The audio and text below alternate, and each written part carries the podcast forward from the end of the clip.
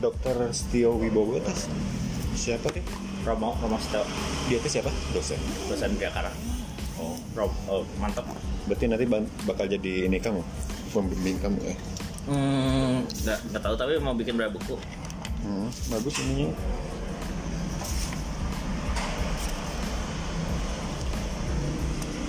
Terus kenapa Syarif bikin buku demotivasi?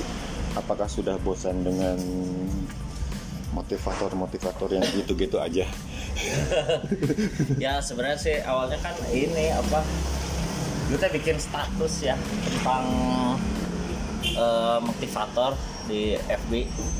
Uh, saya bilang kayak gini, saya ingin rasanya ajak ngobrol berdua motivator, uh, terus ta, apa ngomong sama dia. Pak, cari rezeki yang halal aja, jangan ambil keuntungan dari kekosongan batin orang lain. Tapi yang respon banyak, yang like banyak, artinya mungkin ada suara hati yang terwakili ya dari kayak motivator-motivator gitu. Kayak mereka tahu bahwa apa yang diomongin itu sebenarnya retoris ya, nggak terlalu bener. Tapi kok bagaimana menggambarkan yang tepat dari kesalahan motivator itu. Nah, saya coba urai panjang lebar, ya nggak panjang lebar lah, bukunya juga pendek ya, dalam demotivasi itu bahwa sebenarnya kita itu kayak masuk dalam situasi di mana eh, hal-hal berbau motivasi itu kayak udah fitrah gitu ya, kayak orang tuh harusnya kayak gitu. Padahal mah ah nggak harus kayak gitu juga. Dalam filsafat misalnya ada aliran-aliran kayak pesimisme, skeptisisme, sinisme, absurdisme. Itu kan juga cara untuk mencapai ketenangan, kebenaran dalam tanda kutip gitu. Kenapa orang harus menggunakan motivasi gitu untuk mencapai kebahagiaan gitu. Karena malah jangan-jangan dengan motivasi itu Uh, orang jadi susah uh, kabur gitu dalam melihat kebahagiaan gitu. Jadi dengan pesimis itu sebetulnya kita bisa menjadi optimis. Uh, sebenarnya yang dihindari adalah motivasi yang dibentuk secara massal ya, itu yang dihindari ya. Jadi seolah-olah hidup ini ada rumus yang baku terhadap kebahagiaan. Sementara uh, pesimis itu Eh, kadung dicap negatif ya, orang pesimis hmm, itu hmm. toksik ya, hmm. dia nggak beracun, jangan dideketin, orang pesimis itu menular. Gitu. Nah, eh, padahal orang pesimis itu nggak selalu, eh, sebenarnya dia nggak toksik ya, dia sebenarnya lebih kritis justru, lebih berjarak dari hidup, lebih nggak naif gitu ya. Kalau orang pesimis itu kan, ah ngapain terlalu percaya ini, ngapain terlalu percaya itu. Ngapain berpikiran terlalu baik terhadap sesuatu, kan sesuatu nggak nggak selalu baik gitu. Yeah, yeah. Makanya nyanyian kita berpikir terlalu baik tuh jadi mudah ditipu gitu. Oh, uh, uh, uh. Si. Terus di sini ada bab mengenai Buddha. Hmm. Kenapa Buddha? Uh, Soalnya Buddha itu kan anak raja ya, hmm. pewaris tahta. Ya kalau misalnya dia tidak menjadi Buddha yang sekarang, mungkin dia sekarang kan menjadi raja dan hidupnya mungkin bahagia atau sebaliknya. Ya, uh, Buddha tuh contoh yang bagus. Perjalanan Buddha itu seperti kita dalam kehidupan modern. Buddha itu kan sama uh, ya Siddhartha ya, sebelum jadi Buddha itu kan dibuatin istana bapaknya ya. Hmm. Artinya Siddhartha itu dibuatkan satu ilusi tentang kebahagiaan oleh bapaknya gitu, bahwa orang tuh e, kayak begini, kayak begitu, gak akan sakit, gak akan tua, gak akan mati, seolah-olah itulah yang benar. Nah ketika Siddhartha keluar dari istana diam-diam, dia lihat orang itu kok ada yang sakit, ada yang tua, ada yang mati, kenapa kenyataan hidup tuh seperti ini, dia gak tahu sebelumnya.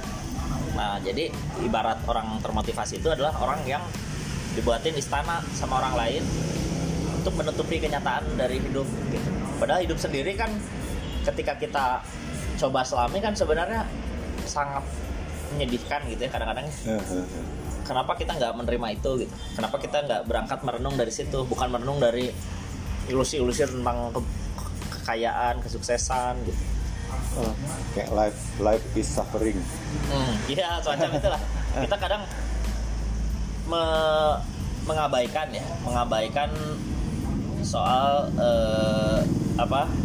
bahwa hidup itu terkandung juga penderitaan-penderitaan. Walaupun nggak bisa dipungkiri hidup juga apa uh, ajaib ya, penuh kebahagiaan itu nggak bisa dipungkiri. Tapi bahagia itu kadang dibentuk oleh orang lain untuk kepentingan kepentingan lain. Kayak kalau dalam motivator, so bilang siapa yang mau kaya, siapa yang mau sukses, seolah-olah uh, uh. itulah tujuan hidup, itulah uh, kesuksesan itu. Uh, saya pernah baca siapa ya, tweetnya siapa, Haidar Bagir gitu nggak salah, hmm. tahu? Iya ya. Ya dia bilang pada akhirnya kita itu sebenarnya mendingan jadi orang yang biasa-biasa saja, uh-huh. tidak kaya, tidak terkenal. Karena dengan begitu eh, ekspektasi kita tidak terlalu tinggi hmm. dan kebahagiaan akan lebih mudah diraih daripada kita menargetkan kita kita eh, di umur sekian harus begini, umur empat puluh harus begini, umur lima puluh harus begini, dan ketika hal tersebut tidak tercapai maka kita akan kecewa. Hmm. Nah, mungkin maksud maksud Syarif kesana ya nanti uh, dengan dengan menerbitkan buku kumpulan kalimat demotivasi. Ini ini buku udah di ini ya, udah di toko buku. Uh, ada Masuk. Di toko mas. Toko mas ya. Ya, okay, okay. ya uh, sebenarnya uh, jadi gini, sebenarnya pemikiran Pak Haidar itu tidak sama sekali baru, dan sama halnya dengan demotivasi ini juga tidak sama sekali baru. Tapi orang butuh satu istilah yang Uh, mewakili ya. Jadi dengan saya ngomong demotivasi ini sebenarnya terkandung di dalamnya filsafat pesimisme, sinisme, skeptisisme, bahkan stoicisme udah ada di dalamnya. Tapi pertanyaannya siapa sih orang mau baca buku judulnya pesimisme zaman sekarang gitu ya? Siapa sih orang mau baca buku judulnya absurdisme? Jadi saya kemas dalam istilah demotivasi. Kebetulan ada ada ada tesisnya yaitu motivasi, sehingga orang e, lebih mudah untuk membayangkan demotivasi kalau punya tanda kutip musuhnya gitu kan. Yeah, gitu. Yeah. Kalau ketika Pak Haidar bicara seperti itu dalam konteks e, yang terlepas dari apapun itu mungkin orang apa lebih susah memahaminya daripada kita langsung tunjuk ini demotivasi, lawannya adalah motivasi. Motivasi itu tidak semuanya positif. Motivasi itu ada ada apa ya, ada kepentingan gitu ya, kayak iklan kan motivasional bahwa kamu bisa sukses kalau beli ini beli itu, eh, atau kalau kita bekerja di perusahaan kan motivasi juga selalu di terus di ini kan biar biar kerja lebih keras tapi gaji kecil uh, uh, uh, gitu. Sebenarnya dalam demotivasi saya coba rumuskan beberapa prinsip ya, kayak misalnya apakah kerja itu harus bersemangat? Emang kalau nggak ada semangat orang nggak akan kerja. Memangnya kucing cari makan karena semangat? Bukannya dia tanggung jawab ya terhadap hidupnya, bukannya dia punya kebutuhan untuk survive. Hmm. Apa salahnya orang bekerja untuk kebutuhan bertahan hidup? Itu kan sudah merupakan tanggung jawab besar bagi dirinya sendiri. Tidak perlu ada semangat tambahan untuk menjadi kaya, sukses, ingin seperti bosnya. Itu kan yang menyebabkan orang kemudian memaksakan diri pada gaya hidup tertentu kan. Dan yang mempunyai pikiran seperti itu biasanya justru hidupnya lebih bahagia ya. Iya. Nggak macam-macam gitu. Iya betul. Nggak neko-neko, ya udah aja kerja, dapat gaji, udah. Iya. Asal bisa ngidupin istrinya, ngidupin anaknya, udah. Itu kan sejujurnya diterima. Kadang orang mulai gelisah tuh ketika dia mikir, kok hidup gua gini-gini aja ya, teman gue udah jadi apa, jadi apa, jadi apa, oh gue gini-gini aja. Nah, pikiran itulah yang sebenarnya merusak, yang mengarah pada ya depresi kadang-kadang kan karena membandingkan diri kita dengan pencapaian-pencapaian orang. Dan itu yang ditawarkan oleh motivator. Betul, bahwa kalau kamu gitu-gitu aja itu artinya kamu ya bukan bagian dari society gitu. Uh, gitu. Iya, iya, iya, iya, iya, iya, iya. Ya, jadi ya. Lebih parah lagi malah. Aku uh, jadi intinya bagi saya itu motivator itu suatu agen ya dalam kapitalisme global yang membuat uh, kita merasa rendah diri untuk hidup apa adanya, hidup biasa-biasa aja gitu. Iya, iya. Hmm. Saya kadang ada ada ada di rumah, saya kan tinggal di di antara di pertengahan gitu, uh, di sebelah kanan saya itu ada komplek perumahan orang-orang kaya, sementara di sebelah sebelah kirinya itu perkampungan gitu, mereka yang, jadi saya ada ber, berada di antaranya, jadi saya bisa melihat apa yang dilakukan oleh orang-orang kaya dan apa yang dilakukan oleh orang-orang yang saya nggak mau nyebutnya tidak kaya tapi yang biasa-biasa saja. Iya. Saya ng- ngelihat yang di pinggiran ini justru lebih lebih apa ya? Dia kalau dibilang happy sih nggak, cuma nggak banyak pikiran aja. Ya, iya iya. Iya kan? Kita kan hanya punya dugaan ya bahwa hmm. orang kaya itu pasti bahagia, itu kan ya. dugaan aja. Iya, iya iya. Orang miskin pasti tidak bahagia, itu kan dugaan aja. E, dugaan yang menurut saya sih kadang berlebihan ya, bahwa itu kasihan orang itu harus dibuat sukses itu, padahal definisinya tuh sudah berbeda tentang sukses itu. Gitu. Jadi kita sudah tumbuh dalam kebiasaan masyarakat yang melihat bahwa orang yang kelihatannya tidak punya aset, tidak punya harta benda yang melimpah, itu tidak bahagia sepertinya. Padahal kebahagiaan dan kekayaan itu mungkin dua hal yang tidak terlalu berhubungan. Gitu. Ya, orang kaya belum tentu bahagia, orang miskin belum tentu tidak bahagia. Belum tentu tidak bahagia. Itu uh, selama ini kita dikurung ya oleh cara berpikir yang sempit itu gitu. Orang kaya kan bisa aja banyak pikirannya. Iya, mikirin duitnya, duitnya udah kemana kan ya duitnya. Duitnya dikemanain gitu. Ya. Saya sendiri ya kenal ya beberapa orang dengan kekayaan melimpah seperti itu ya. Kadang-kadang ya dia pengen bikin diskusi, pengen bikin tulisan. Artinya dia pun pengen gaya hidup yang lebih uh, beradab, intelektual gitu ya. Hmm, hmm, uh, hmm. Dan dia punya uang untuk membeli itu, tapi saya yakin sebenarnya ya itu kuasa uangnya lah yang yang bisa seperti itu, bukan bukan karena dia punya kapasitas itu. Jadi sebenarnya dia juga iri dalam tanda kutip ya pada orang-orang yang berintegritas, yang tanggung jawab sama hidupnya tanpa uang yang banyak. Hmm. Dia kayak punya cita-cita biar aduh gimana caranya dengan uang ini aku pengen tampak lebih bersahaja. Ya, saya saya kan banyak sekarang bergelut di pertanian di daerah Cirebon. Terus di sana tuh banyak orang-orang kaya, bukan orang kaya, temennya saya kan berpartner di sana. Nah, si, si si partner saya ini dia banyak kedatangan orang dari Jakarta, dari kota. Dia datang ke sana.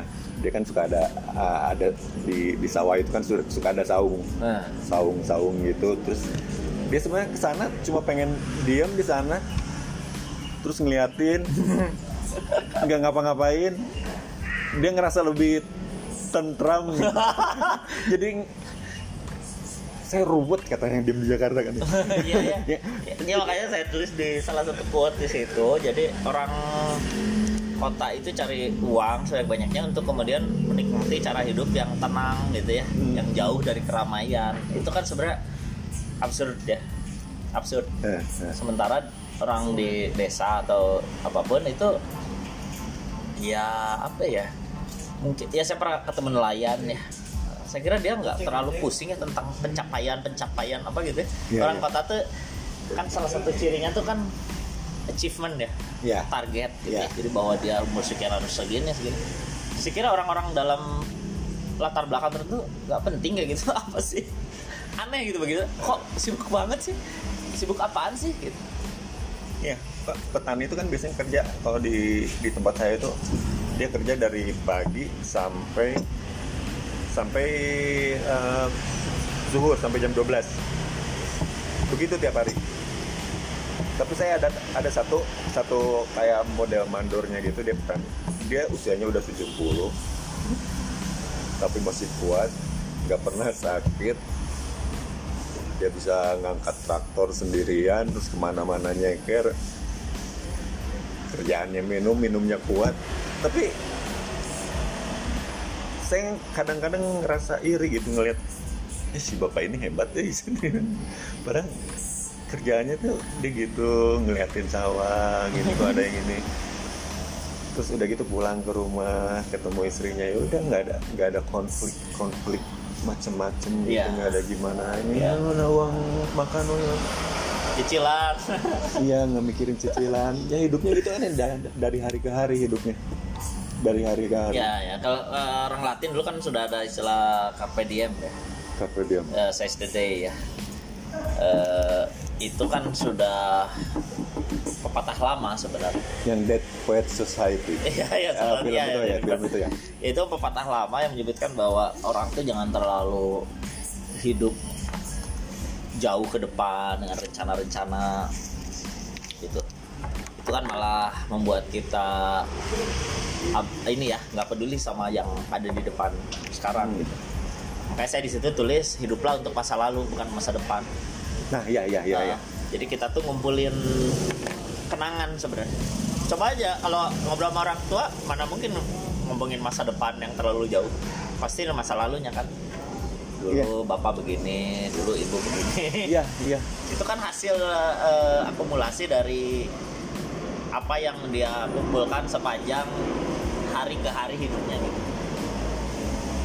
Jadi selama kita mempunyai uh, masa muda yang ya katakanlah indah itu. Ya indah, indah dalam arti kita pernah total menjalani hari-hari gitu ya. Uh, tapi kan ada juga yang apa ya? Ya aku tidak menyalahkan orang-orang semacam itu ya. Tapi ada orang yang hidupnya selalu untuk masa depan gitu ya. Uh, Ini belajar yang keras biar I P K-nya tinggi atau biar kerjanya bagus. Ya oke okay lah orang seperti itu. Tapi ada masa-masa ketika kita nggak punya apapun untuk diceritakan gitu. Hmm. Karena ketika kita hidup di masa itu kita tidak peduli pada sekitar, tidak tidak sadar. Kita selalu berpikir bagaimana kalau kita umur empat puluh, lima puluh, enam puluh itu kan itu mengingkari takdir dari cara berpikir seperti itu. Di ini ada Syarif quote juga dari Al-Qur'an ya, surat Al-An'am ayat tiga puluh dua yang berbunyi kehidupan dunia ini hanya main-main dan senda gurau belaka. Ya. Ya itu eh, saya coba menghubungkan dengan agama ya. Jadi dalam arti pertanyaan besarnya kan apakah demotivasi itu bertentangan apa bersesuaian dengan agama. Saya kira malah lebih bersesuaian daripada sikap motivasional. Justru lebih ikhlas. Oh gantungkanlah cita-cita setinggi langit itu gimana? Itu motivasional banget ya. Tapi gini di situ kan ada ya kalau buat anak-anak yang sudah bertumbuh ya jangan baca demotivasi ya itu kan hmm. uh, anak-anak hidup dari harapan-harapan ya jangan kita kubur lah harapan itu. Tapi untuk orang-orang yang sudah berpikir sadar reflektif ya jangan tenggelam ya dalam motivasi itu gitu. Jadi saya kira kalau orang itu percaya agama sungguh-sungguh percaya spiritualitas juga saya kira demotivasi akan lebih sejalan ya karena di sisi lain kan dia ya kayak orang suka bilang ya kita serahkan semuanya pada Allah Subhanahu Wa Taala itu kan sebentuk demotivasional karena artinya eh, kemampuan-kemampuan kita itu pada akhirnya akan selalu terbentur pada sesuatu gitu. Tawakal ya tawakal. tawakal yang aku aneh tuh orang beragama tinggi tapi dia motivasional juga kayak bertentangan. Di sisi lain dia ikhlas, ikhlas tapi dia selalu ingin menguasai sesuatu sampai puluhan tahun ke depan gitu. Berarti itu tidak sesuai. Jadi ya udahlah lillahi ta'ala, lillahi ta'ala gitu kan. Lillahi ta'ala tapi baru mengeruk. Oh benar. Oh, kopi. Kang. Boleh minta kopi ini saya satu. Iya, ya, ini kayak gitu. Itu dulu biar lanjutkan ini hiduplah tanpa arah dan tujuan agar tidak tersesat. Nah itu kojo kojo saya ya itu quote uh, andalan di buku demotivasi hiduplah tanpa arah dan tujuan agar tidak tersesat. Mau tambah satu lagi? Eh. Ya. Jadi uh, saya kira banyak di antara kita itu saling sesat menyesatkan dalam konteks apapun. Itu itu karena e, basisnya adalah arah dan tujuan yang kita buat sendiri gitu ya. Termasuk dalam konteks motivasional, orang-orang yang tidak sukses, tidak kaya itu dianggap tersesat gitu. Harus kita kembalikan dia gitu. Tapi sebenarnya ada cara hidup yang lain yang menurut saya harus juga dipikirkan, bahwa orang itu ada juga sih yang apa ya, hidup itu tidak perlu dipikirkan arahnya gitu, yang penting tetap hidup gitu kan. Bagi saya keren itu orang yang bangun tidur tidak tahu mau kemana saat hari itu, tidak mau tidak tahu mau ngapain, tapi di malam harinya dia bisa tidur dengan tetap hidup gitu. Ya kan, tidur nyenyak ya, tidur nyenyak dan dia tetap hidup gitu. Berarti kan hidup itu sudah diurus gitu.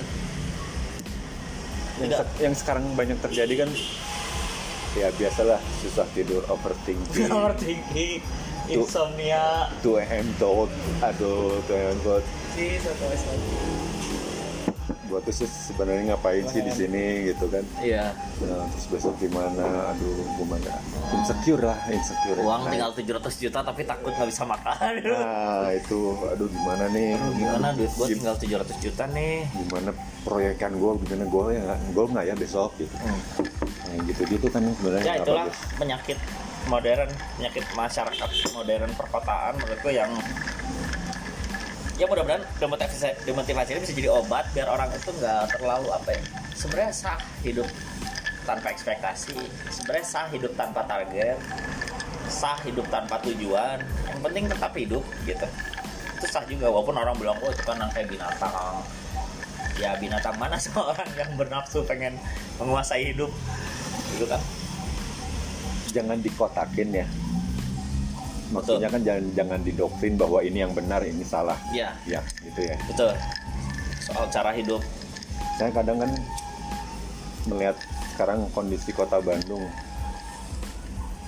yang udah macet di mana-mana, weekend saya udah jarang keluar. Saya, saya sekarang udah udah mulai berpikiran untuk rada melipir gitu ke desa, kemana gitu, biar nggak terlalu riuh. Hmm. Saya kadang udah udah ada, ada pikiran ke sana, tapi saya belum tahu kemana kemananya. Ya nanti asal di desa, jangan pengaruhin orang desa aja biar seolah-olah harus maju gitu kan. Terus kan kasihan orang desa tuh di, disuruh maju gitu ya, dibuatin Alfamart. Ya kadang ada ada ada pikiran ke ke arah sana gitu, untuk maksudnya menghabiskan masa tua di desa itu kan. Kayaknya lebih kembali ke masa lalu kan, maksudnya uh, ketika saya pergi ke ke sawah gitu kemana itu saya ingat masa kecil gitu. hmm.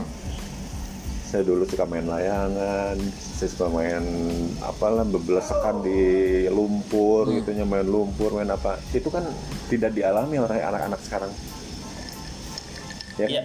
Itu kan nggak dialami, anak-anak sekarang kan udah tahu enaknya doang. Tahun ya saya saya waktu kecil tahun delapan puluhan itu kan Bandung masih enak banget tuh. Nah, saya tuh cari cari kota yang kayak Bandung tahun delapan puluhan tuh. Saya belum nemu tapi mudah-mudahan nemu. Ya ya ya. Ya itu juga bisa sih, dalam arti kita coba ini ya, menjauh ya.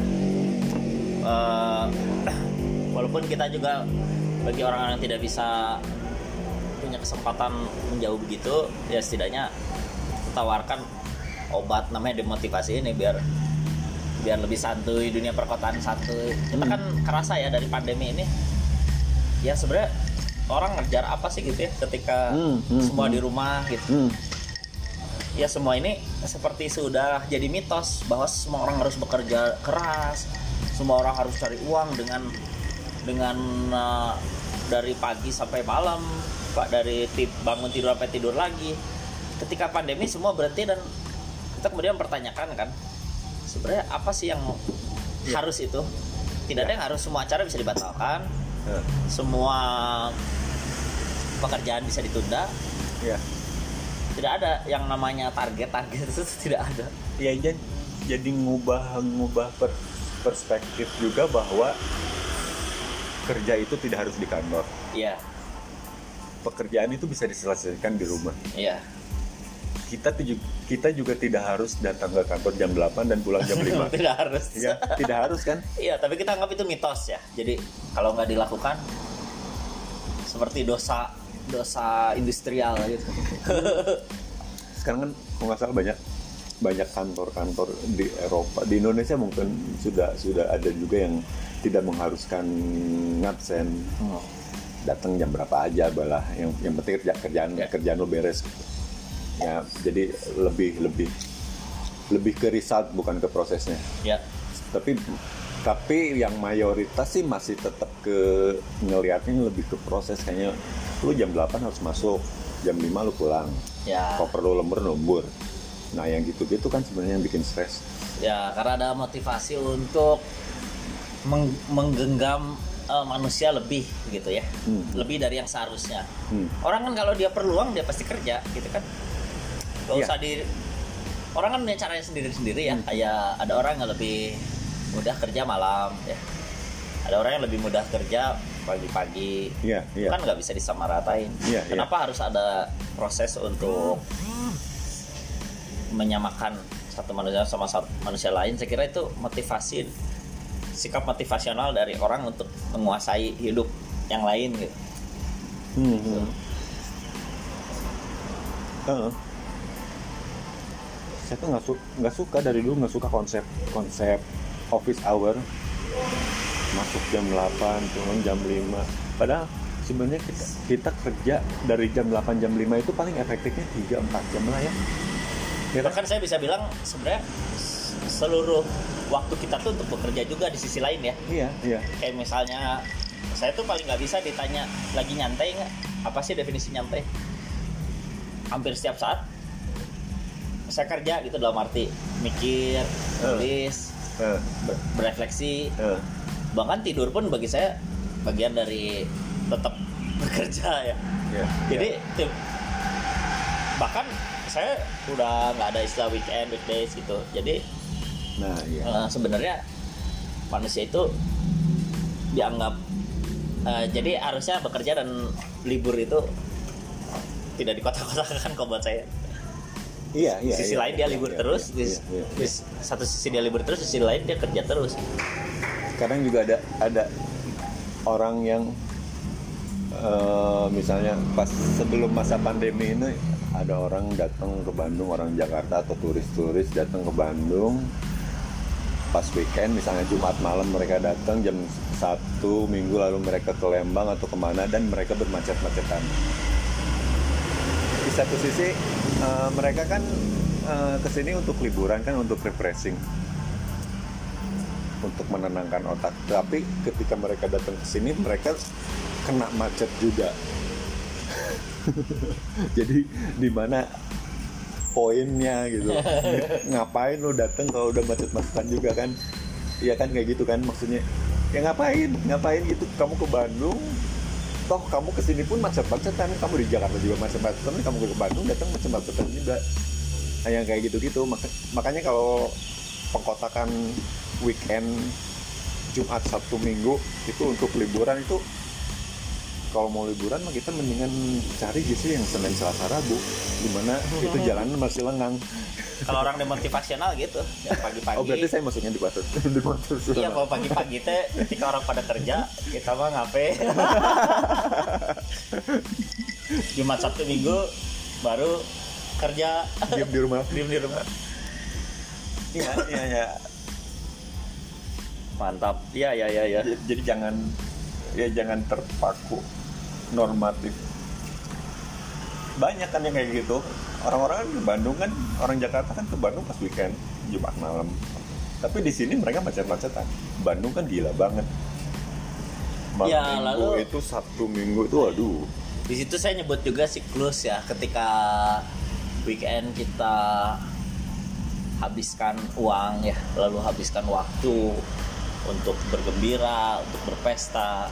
Nanti minggu malam itu ada rasa bersalah ya.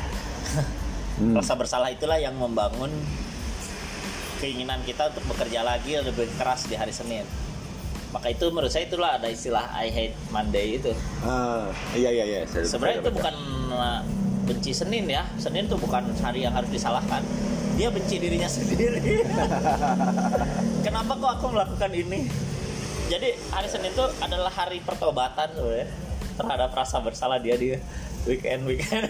Jumat dihabisin ya sampai tepar. Oh, sampai tepar dia ke klub ya. Jadi gaji berapapun sebenarnya orang akan menghabiskannya untuk kebahagiaan yang dia definisikan sendiri atau uh, dia definisikan sama orang lain. Jadi ya kita lihat aja orang dengan gaji tiga juta sama yang lima belas juta ya kadang-kadang sama-sama aja kan. Hmm. Sama-sama aja ujungnya nggak punya duit misalnya. Iya, iya, iya. Misalnya orang dengan bergaji besar dia pasti kerjanya juga tinggi, tanggung jawabnya tinggi. Sehingga kemudian harus dikompensasikan dengan uh, kesenangan-kesenangan tertentu, minum lah ya. Ya saya nggak menyalahkan hal-hal semacam itu, tapi kemudian dia tidak sadar bahwa dia mengkompensasikan stres yang dia punya, yang dia dapatkan. Sini ada quote yo, kita sekolah agar terlihat normal. Ya, memang sekolah juga sudah jadi modus ya, modus apa? Uh, modus bahwa dari situlah sumber kesuksesan, kekayaan. Tapi kalau nggak sekolah, kita nggak punya ilmu. Wah, ilmu sama sekolah itu lain. Beda ya? Beda dong. Ilmu kan dari mana aja. Emang orang nggak sekolah pasti kalau bodoh. Sampai S M A mah harus meren nggak? Um, secara usia sih seperti aku tulis di situ ya tidak apa-apa kalau S D, S M P, S M A mah kayaknya nggak ya, tahu ya harus meren. Harus kan karena kalau kuliah sih saya bi- bisa bilang ya nggak apa-apa. Nggak kuliah juga nggak apa-apa. Tapi kalau harus kan karena society kita membiasakan bahwa anak-anak yang masuk sekolah itu normal ya. Hmm. Gitu. Saya sekarang bergaul dengan teman-teman homeschooling. Hmm. E, mereka tidak sekolah formal ya. Hmm. E, mereka memperluas definisi sekolah dengan ya di rumah juga sekolah. Homeschooling itu lebih mahal kan? Atau e, enggak, justru begini, homeschooling itu saya juga sempat diskusi sama pegiat homeschooling itu. Homeschooling itu buat bukan yang kayak Kak Seto gitu. Jadi hmm. kita datang ke rumah, hmm. lalu kita kayak kursus. Hmm. Homeschooling itu ya semudah pendidikan di rumah. Jadi orang tuanya, orang tuanya yang mendidik. mendidik. Betul. Oh itu seperti ini. Uh, Agus Salim kok nggak salah ya? Kiai Haji Agus Salim. Homeschooling ya? Anak-anaknya katanya semuanya homeschooling. Iya. Itu kan juga mindset ya. Uh, banyak di antara teman-teman pegiat homeschooling ini yang pendidikannya tinggi, bahkan sampai sampai luar negeri orang tuanya itu. Ya. Itu juga mindset bahwa orang yang kuliah tinggi kok ngajar di rumah, itu kan semacam domestikasi rendah, kerjaan rendah, jadi kerjaan rumahan. So mungkin nggak nggak punya ide yang khasnya, kalau misalnya mau kerja. Iya. S tiga sampai ke London kok ujung-ujung ngajar anak di rumah gitu. Itu kan mindset ya. Hmm. Kenapa nggak berkarir gitu? Hmm. Padahal justru mungkin itu cara pandang lebih lebih baik ya, bahwa orang yang sekolah tinggi justru kemudian mendidik anaknya di rumah, bukannya dia kerja yang gajinya besar lalu kompensasinya menyekolahkan anak di sekolah mahal sehingga anaknya jadi baik dengan cara seperti itu, kan belum tentu ya. Ya Iwan Iwan Fals juga kalau nggak salah gitu, Galang kan dia cuma sampai S M P ya kalau nggak salah. Maksudnya dia nggak mau ngelanjutin ke S M A, tapi si Iwan Falsnya dia nggak bisa ngomong apa-apa. Uh. Ya ya udahlah, anaknya nggak mau ya udah. Iya iya iya. Iya tapi itu kan anaknya Iwan Fals mungkin. Gak, ya gak jadi uh, ya pendidikan homeschooling nggak bisa dikritik ya, bahwa mereka ser, uh, sering berambisi agar anaknya ini jadi lebih hebat dari yang sekolah formal, itu juga ambisi yang menurutku nggak perlu ya. Oh jadi homeschooling itu bukan bukan gurunya yang datang ke rumah? Bukan, bukan, itu perspektif yang agak salah kaprah. Oh jadi homeschooling itu uh, orang tuanya yang mengajarkan. Sederhana itu sebenarnya. Ya, jadi jadi gurunya di rumah. Ada biaya tambahan ya. Sebenarnya itu makanya sering dicurigai homeschooling itu orang-orang nggak punya duit ya, untuk sekolah. Hmm. Padahal nggak juga, mereka rata-rata pendidikan tinggi, ekonomi cukup. Tapi kemudian sekolah formal dianggap nggak nggak membuat anaknya menjadi penuh gitu. Dengan pandemi ini kan berarti banyak yang homeschooling ya? Secara prinsip ya, ya. Uh, lebih sadar orang akan eh homeschooling ternyata nggak masalah ya. Uh, Terus si ini si Pink Floyd, si David Gilmour, anaknya itu ngomong kasar gitu. Huh? Lu boleh nggak nggak sekolah, tapi lu harus nonton dua film setiap minggu kalau nggak salah. Apa setiap berapa hari dia harus nonton dua film. Filmnya dipilihin sama si papanya si David Gilmour. Itu anaknya kayak gitu. Iya. Yeah. Iya ya. Aduh, ayo ada bukunya, ada bukunya namanya apa ya? Film School gitu. Film School. Jadi anaknya David Gilmour gitu. Lu nggak apa-apa nggak sekolah, tapi lu harus nonton film. Filmnya nanti saya yang pilihin nih, lu yang nonton. Terus kita nanti diskusi tentang film tersebut. Soalnya sekolah formal juga lama-lama kan juga ada yang beberapa yang menjadi adopsi terhadap homeschooling ya. Spirit-spirit homeschooling kayak sekelasnya cuma sepuluh gitu ya. Mm-hmm. Atau lebih banyak bermain. Mm-hmm. Itu kan sama aja sebenarnya secara sekolah prinsip alam, ya. Sekolah alam, uh, sekolah alam, sekolah alam. Tapi ya biaya tetap biaya sekolah formal. Oh, benar-benar.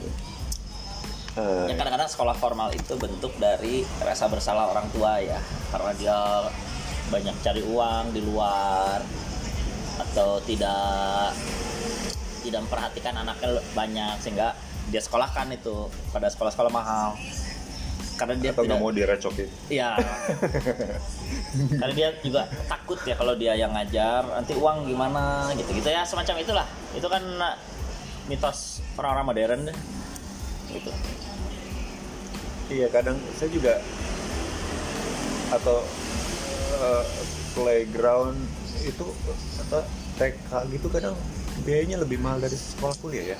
Ya ya, saya punya anak ke biaya masuknya lima puluh juta uh, S D ya, kelas satu. Lebih mahal dari kuliah kan? Lebih mahal dari kuliah. Unpar nggak segitu kan? Satu bulannya saya bayar. Itu ada ininya nggak sih? Apa? Ada penelitiannya kenapa bisa sampai gitu? Oh, dianggapnya pendidikan dasar kan? Kalau anak itu lebih ini, ya, lebih kalau a- ada vital gitu ya. Ya, kalau ada psikolog Swiss yang Piaget itu bilang hidup manusia itu sampai dua belas tahun. Jadi hmm, apa yang dibu- dibahas juga di buku ini? Uh, dua belas tahun ya, itu. Iya, iya, iya, dua belas tahun. Uh. Jadi dua belas tahun itulah yang membentuk siapa dia nanti gitu. Jadi nantinya cuman nambah-nambah wawasan aja sebenarnya. dua belas tahun itu enam S D kan? Berarti S M P kesananya mah ya. ya. Ya itu mungkin salah satu alasan apa jadi lebih mahal. Atau kuliah itu ya dia udah gak bisa dipapain lagi sebenarnya, makanya emang gak terlalu mahal. Udah gak bisa dibentuk. Udah gak bisa dibentuk. Bukannya maksudnya? Ininya aja, seperti kita bahas di kelas isolasi, hanya horizonnya aja diperluas.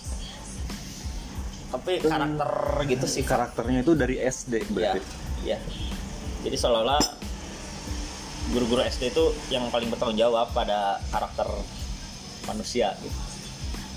Hmm, ada ada yang dibahas di sini yang apa? Siapa ya? Yang bunuh diri itu uh, terus yang bunuh diri terus dia cuma mengingat masa lalu pas mau digantungnya. Eh, siapa ya? Uh, ya ya ya. Saya lupa. Uh, kam- uh, Manson, uh, uh. dari tokoh orang asing Albert Kami itu di bawahnya uh, hiduplah untuk masa lalu. Iya, hiduplah untuk masa lalu. Ya. Hiduplah untuk masa lalu. Dalam sih. Ya, coba. Correct. Ya. Jadi bu- bukan hiduplah untuk masa depan, hiduplah untuk masa lalu. Masa depan itu tidak pasti. Buat apa kita hidup untuk masa depan? Tidak pasti. Oh iya, Derrida ada bilang di sini bukan ya, futur tapi lavenir. Betul. Di situ ada tulisan bahwa banyak dari kita hidup uh, dengan masa depan yang didefinisikan sebagai futur ya. Atau masa depan yang kita pikirkan, kita rencanakan. Tapi hiduplah dengan lavenir ya. Atau kita tuh sering ketemu orang yang orang itu mengubah cara hidup kita. Jadi masa depan kita tuh dirumuskan bersama-sama, bukan kita ngerancang sendiri. Ya, ya, ya, ya, ya. Hidup kita kan bisa berubah dengan ketemu siapa di kafe, ngobrol sama siapa di tempat gudeg. Itu semua cara kita menyusun planning bersama-sama. Oh. Sebaliknya kalau kita pakai rumus berdasarkan rencana dulu, kita biasanya males ya ketemu orang-orang nggak penting misalnya. Wah, saya udah punya rencana nih. Kayaknya ngomongin urusan ini sama dia nggak terlalu akan sesuai dengan rencana saya gitu misalnya. Nah itu cara pandang yang futur, seolah-olah masa depan itu udah jelas bagi dia. Padahal dengan obrolan-obrolan kecil itu bakal banyak terjadi perubahan justru. Betul ya? Betul. Justru hidup kita di, di disusun ya dari segala pertemuan-pertemuan dengan orang yang tidak terduga. Bagi urusan cinta misalnya, kita ketemu siapa, lalu jatuh cinta apa, kita bisa tiba-tiba menyelami sesuatu yang lain. Hmm. Misalnya tadinya nggak suka ilmu sosial, tiba-tiba jatuh cinta sama orang dari ilmu sosial, lalu wah, apa ilmu sosial menarik ya. Sementara bapaknya sangat eksak gitu. Oh. bisa, bisa. Iya, iya, iya. Itu maksudnya dari rencana-rencana yang bisa diubah.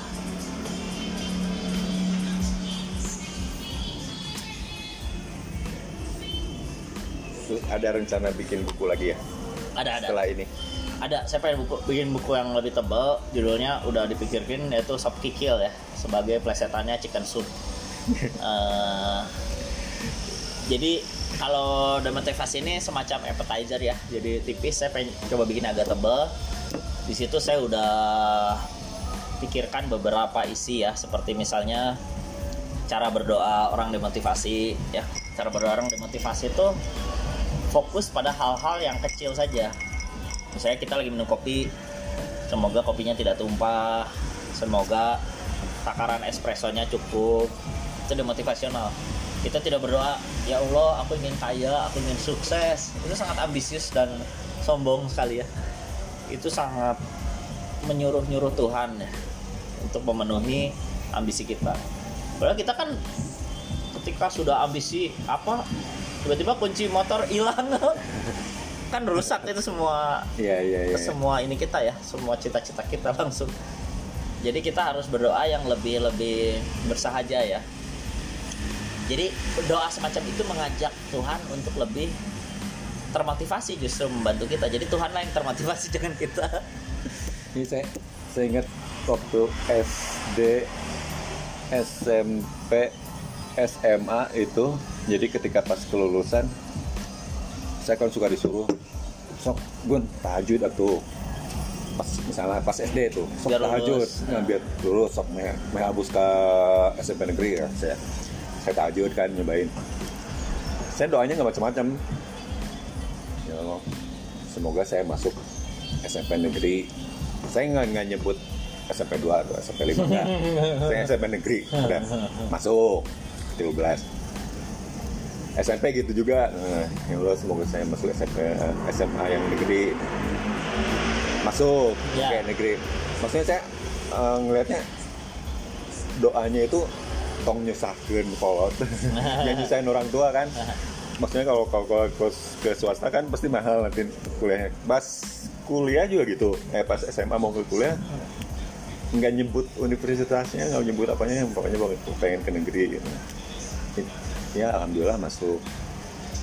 Jadi mungkin ya, itu jangan lebih... tidak lebih masuk akal. Tidak, ya. Tidak, jangan jangan ya Tuhan tolong doakan saya masuk M I T atau Harvard gitu. Ya lebih terjangkau lah. Terjangkau. Terjangkau ya. Jadi karena sebenarnya gini ya, kita tuh sebenarnya nggak nggak belum tentu juga mau ya uh, hidup sebagai orang tertentu gitu ya, hanya ya Tuhan aku ingin seperti Donald Trump. Ya kita kita juga belum tentu mau hidup sebagai Donald Trump ya. Iya iya iya. Uh, dibully terus. Dibully terus ya maksudnya. Orang-orang kaya yang kita bayangkan itu bahagia sukses, kita tuh belum tentu mau menukar hidup kita sama dia, belum tentu ya, mau. Iya iya iya. Mau, mau kita berkuasa lalu dikasih seperti Kim Jong-un ya enggak. Ah malas banget sih atau apa.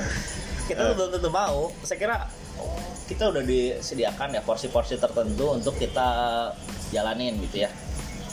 Kan belum tentu kayak Donald Trump, silakan jadi saya dalam satu hari, atur uang ini sudah dalam satu bulan jadi Donald Trump. Saya kira nggak semua orang mau, dan ya bukan itulah tujuan kita hidup sudah. Kita kan cuma bayangkan oh keren masuk sini jadi ini jadi orang seperti ini. Yang ini yang yang hidup dari pertemuan dari pertemuan demi pertemuan. Ya. Ini maksudnya buat ini kan, ngumpulin puzzle-puzzle kan. Betul, betul. Uh, karena sekira uh, rancangan-rancangan hidup kita tuh ditemukan dari berbagai tanda ya, berbagai apa dialog gitu. Jadi tidak tidak ada orang yang lahir sudah tahu apa rencana hidupnya, kecuali dia dapat pengaruh dari orang lain yang dogmatis. Jadi ya kenapa kita bertemu sekarang, kenapa eh, kita coba ketemu si ini dalam pertemuan lain, karena mungkin dia menyediakan kejutan-kejutan dalam hidup kita gitu. Eh, mungkin dia mengubah seluruh skenario kita gitu. Uh, ya deh. Ini sih kalau saya setelah membacanya, ini harusnya banyak dibaca oleh semua orang. Cuma nggak tahu ini jangkauannya udah sampai mana sekarang. Ya kalau saya ibaratkan ini kan masih awal indie, saya cetak lima ratus, sekarang uh, sudah terjual tiga ratus lima puluh ya. Uh, uh, Berarti uh. sudah anggaplah tiga ratus lima puluh orang sudah membacanya. Saya nggak berharap itu bisa luas dalam waktu dekat. Saya juga belum menemukan kontradiksi-kontradiksi dengan pemikiran lain ya. Siapa tahu suatu saat saya didebat oleh motivator. Walaupun saya nggak yakin ya motivator bisa berdebat. Nggak, maksudnya uh, ini kan kalau ada satu motivator yang membaca siapa gitu, Mario Teguh atau siapalah ya. Itu anjir, itu naon sih buku. Dia sangat tertohok ya, mungkin dia juga sebenarnya sadar ya. Ini kan bahkan ini makan lah, lahan saya bahkan bakal ter ini kan ya, tergerus. Tapi ini ini buku yang kalau saya lihat itu buku yang dibilang ringan enggak juga ya, dibilang berat enggak juga gitu kan. Ya, saya, saya sudah mencoba cara pemaparan yang baik, yang ringan, tidak banyak istilah teks. Sebenarnya saya menyebut itu Sebenarnya saya menyebut itu buku filsafat ya, uh, uh, uh, tapi saya nggak pakai teknis-teknis filsafat terlalu banyak gitu. Jadi ini bukan sekedar buku yang kayak membenci hari dengan dengan celetukan-celetukan. Sebenarnya saya coba memberikan alasan ya, dan apa yang harus kita perbuat. Kalau kita tidak hidup motivasional, apa yang harus kita perbuat? Kayak di situ hidup dengan tanggung jawab dan panggilan.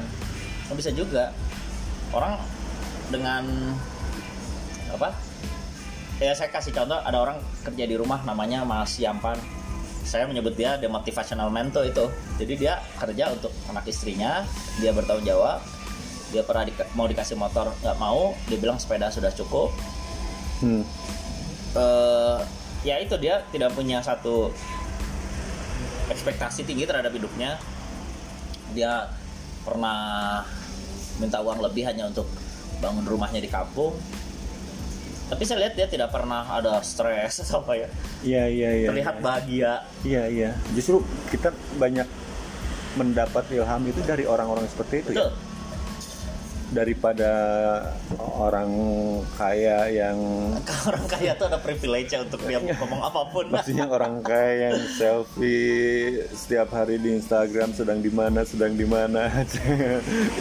Ya dia dia uh, ketika ngomong gitu mudah mengatakannya kalau dia kaya ya. Uh-huh. Ketika dia sudah kaya lalu dia bilang, nah, kamu kerja keras biar sukses ya.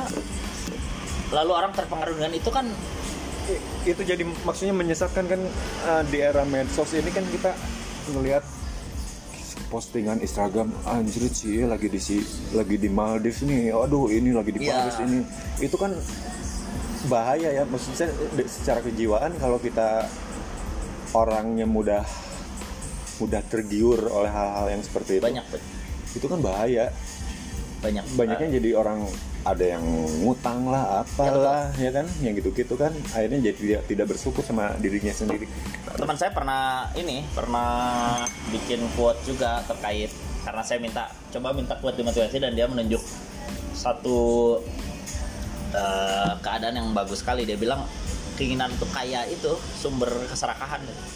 hmm. Ketika kita mulai ada keinginan buat kaya lebih secara berlebihan dari kapasitas kita, ya itulah kita mulai serakah, mulai sikut-sikutan, mulai hmm. berlebihan mikirin diri sendiri. Iya iya iya. Gitu. Itulah awal mulanya. Bahkan kita mulai ngutang, kita mulai nyicil tanpa apa tanpa kemampuan kita diukur gitu. Iya iya iya. Ya udah, paling apa lagi ya? Ya intinya bacalah. Uh, uh, harganya berapa sih ini? Harganya enam puluh ribu sih. enam puluh ribu di Toga Mas ya? Uh, iya. Toga Mas itu di, di Jakarta ja- ada kan? Uh, ada, tapi saya kira baru Toga Mas Bandung. Jadi Toga baru Mas Bandung ya? Baru uh, ada di Toga Mas Supratman Bandung sama Toga Mas ya? Buah Batu. Tapi kalau untuk pembelian di luar bisa online langsung aja. Bisa online, uh. bisa langsung ke ke saya bisa. Ke Syarif. Ya, D M aja ke, ke Instagram, Instagram. et syaraf maulid Syaraf Maulini, S Y A R A F Maulini. Ya. Bukunya enam puluh ribuan, bagus bukunya sih. Saya rekomendasiin sih daripada buku-buku yang gitu-gituan lah. Motivasi, motivasi gak jelas. Yang saya, akhirnya justru uh, jadi demotivasi. Saya udah cari di Google, uh, kata demotivasi memang ada yang digunakan, tapi tidak dalam seperti ini gitu. Eh, ada nggak uh, kalau bule-bule yang bikin buku kayak gini? Uh, mungkin Mark Manson yang Seni Bersikap Masa Bodoh itu I Don't Give a Fuck itu bukan? Uh, eh, bukan. Ya ya ya ya. Yang uh, gitu ya? Uh, Art of Not Giving a Fuck. Eh uh, iya. Eh not. Iya. Not give a, uh, ada yang uh, segala-galanya ambiar adalah itu ada dari ya Mark Manson begitu, tapi tapi kayaknya basis penulisannya bukan filsafat ya Mark Manson hmm. ya. Jadi ya cuman gimana cara kita nggak terlalu over ekspektasi gitu-gitu ya, oke okay sih, tapi intinya kan kecenderungan orang untuk demotivasional tuh udah mulai ya. Iya ya, gitu. Orang-orang udah malas sama motiv motivator. Iya. Maksudnya kon- banyak korporat-korporat bayar mahal untuk motivator. Betul, betul. Iya kan? Betul. Banyak banget. Banyak ya. Banyak ya. Banget. Apalagi udah berbalut agama ya kayak gitu.